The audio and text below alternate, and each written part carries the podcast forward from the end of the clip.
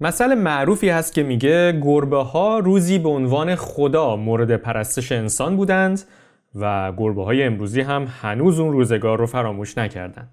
در 59 همین اپیزود پادکست مختصر و مفید خواهید شنید که این دوست ها و یا بهتر بگم که اربابان پشمالوی ما چطور ما رو به بندگی پذیرفتند و چه تاریخ پرفراز و نشیبی رو تا امروز در کنار هم طی کردیم.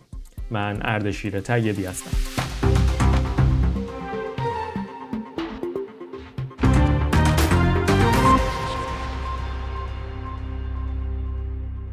در 27 می 1941 در میانه جنگ جهانی دوم و وقتی که نیروهای بریتانیایی ناو جنگی آلمانی به نام بیسمارک رو زیر آتش سنگین خودشون نابود کردند و اکثر قریب به اتفاق 2200 سرنشین اون رو کشتند متوجه موجودی شدند که به طرز غیر منتظره ای جان به در برده بود. یک گربه سیاه و سفید که روی تخت پاره‌ای بر موج شناور بود.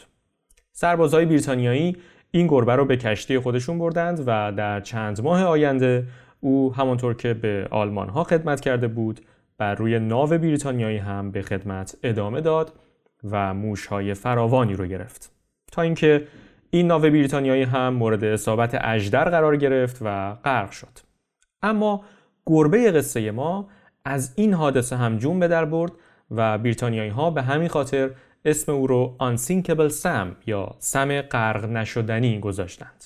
او همراه با سایر بازماندگان حادثه از تنگه جبل و تاریخ هم گذشت و خدمت خودش رو در سه کشتی دیگه ادامه داد که از غذا یکی دیگه از اونها هم باز غرق شد اما سم غرق نشدنی از اون هم جان به در برد تا اینکه سرانجام بازنشست شد و باقی عمرش رو در خانه یکی از ملوانها در شهر بلفاست گذروند. احتمالا برای خیلیاتون عجیبه و نمی‌تونید گربه دریا نورد رو تصور کنید که با انسان در دریا همکاری کنه. اما گربه ها هزاران ساله که در کنار انسان زندگی می‌کنن و در کارهای مختلفی به ما کمک می‌کنند آنچنان که ما هم حامی و خدمتگزار اونها هستیم. حالا چی شد که این جونوران گوشگیر و تنها از شکارچی وحشی به افسر ناو جنگی و البته سلطنت بر کاناپه های خونه های ما رسیدن. اهلی کردن این گربه های خونگی که احتمالا باشون آشنا هستید به چیزی بیش از ده هزار سال قبل در منطقه موسوم به هلال حاصلخیز و دوران نوسنگی برمیگرده. هلال حاصلخیز محدوده‌ای در خاورمیانه است که امروزه جنوب غربی ایران، جنوب شرقی ترکیه، بخشهایی از عراق، سوریه، اردن و میره تا لبنان و فلسطین و اسرائیل و مصر رو حتی در بر می‌گیره. دوران نوسنگی که به انقلاب کشاورزی اول هم معروفه زمانیه که انسان در این ناحیه موفق شد که افسار طبیعت رو به دست خودش بگیره و برای اولین بار بیش از آنچه که نیاز داره از زمین کشاورزیش محصول تولید بکنه و برداشت بکنه.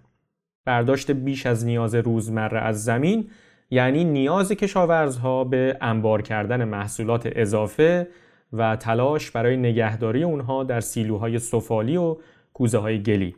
این اگرچه در ابتدا بسیار هیجان انگیز به نظر می اومد ولی افتاد مشکل ها طبیعیه که وقتی انسان حجم زیادی از غلات رو در جای انبار کرد موشها خیلی خوشحال شدند و خودشون و خانوادهشون رو به خان نعمتی که پهن شده بود دعوت کردند. حجوم موش ها هم توجه گربه ها رو به خودش جلب کرد و به طور خاص در اون زمان و در اون ناحیه گربه وحشی آفریقایی که نژاد غالب بود و به فراوانی در شمال آفریقا و جنوب آسیا زندگی می‌کرد در اون ناحیه خیلی فعال شد.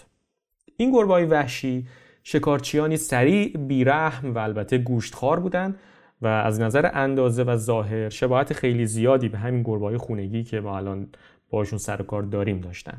البته با یک تفاوت و اون که بدن این گربه‌های وحشی تر از گربه‌های امروزی بود و رنگ پشماشون هم راه راه بود و چندان هم اجتماعی نبودن. اما با وجود اینکه این گربه ها منفرد و گوشگیر بودند انقدر فراوانی طعمه در این انبارها براشون جذاب بود که کم کم فهمیدن اگر می‌خوان از این انبار پر از موش و جوندگان تغذیه کنن باید حضور انسان و البته سایر گربه ها رو در کنار خودشون تحمل کنن متقابلا انسان هم یاد گرفت که این گربه ها رو به نزدیکی خودش راه بده و از خدمات مجانیشون برای دفع جوندگان استفاده بکنه.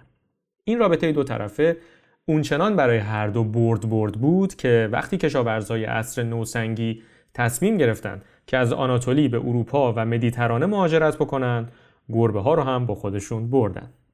همزمان که گربه های آناتولی مشغول فتح اروپا بودند مصری ها هم گربه های محلی خودشون رو اهلی کردند.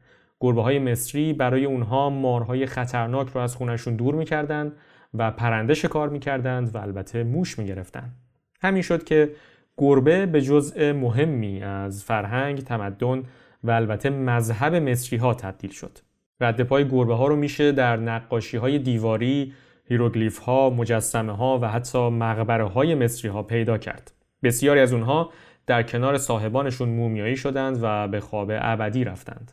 در طول دوران امپراتوری روم کشتی هایی که بین مصر و هندوستان در حرکت بودند نژاد گربه وحشی آسیایی رو بین دو قاره منتقل کردند و قرنها بعد در قرون وسطا این گربه ها به دریای بالتیک رسیدند و پا به پای کشتی های وایکینگ ها دریانوردی کردند و این سفرها در نهایت اونها را به استرالیا و آمریکا هم رسوند. امروزه اغلب گربه ها بازماندگان نژاد گربه وحشی آفریقایی هستند. اما بررسی و تحلیل ژنوم و الگوی پوستی گربه های مدرن نشون میده که برخلاف سگها که در طول چند قرن پرورش انتخابی توسط انسان تغییرات اساسی نسبت به پیشینیان خودشون کردند گربه ها از نظر ژنتیکی شباهت بسیار زیادی به گربه های باستانی دارند. گربه های امروزی اگرچه نسبت به اجداد خودشون قدری اجتماعی تر هستند اما زندگی در کنار انسان چندان خلق و خوی طبیعی اونها رو تغییر نداده. به عبارت دیگه گربه های امروزی کم و بیش اونچنان که همیشه بودند حیواناتی وحشی هستند. اونها شکارچیانی بیرحمن که هنوز که هنوزه با وجود هزاران سال زندگی مشترک با ما انسان رو به عنوان صاحب خودشون نمی‌بینن و در بهترین حالت صرفا ما رو همخونه و شاید هم خدمتگذار خودشون تصور می‌کنن و با نگاهی به تاریخ دور و درازی که با هم پشت سر گذاشتیم شاید بشه گفت که چندان هم اشتباه نمی‌کنن.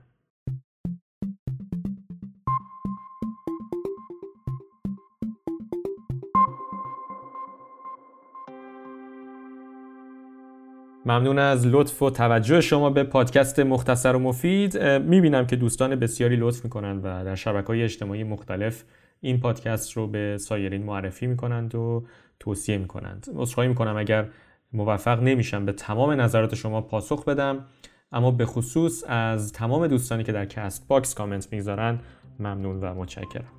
آنچه که در این اپیزود میشنیدید رو من از ارائه اوا ماریا گایگل در TED-Ed یاد گرفته بودم. این پنجاه و نهمین اپیزود پادکست مختصر و مفید.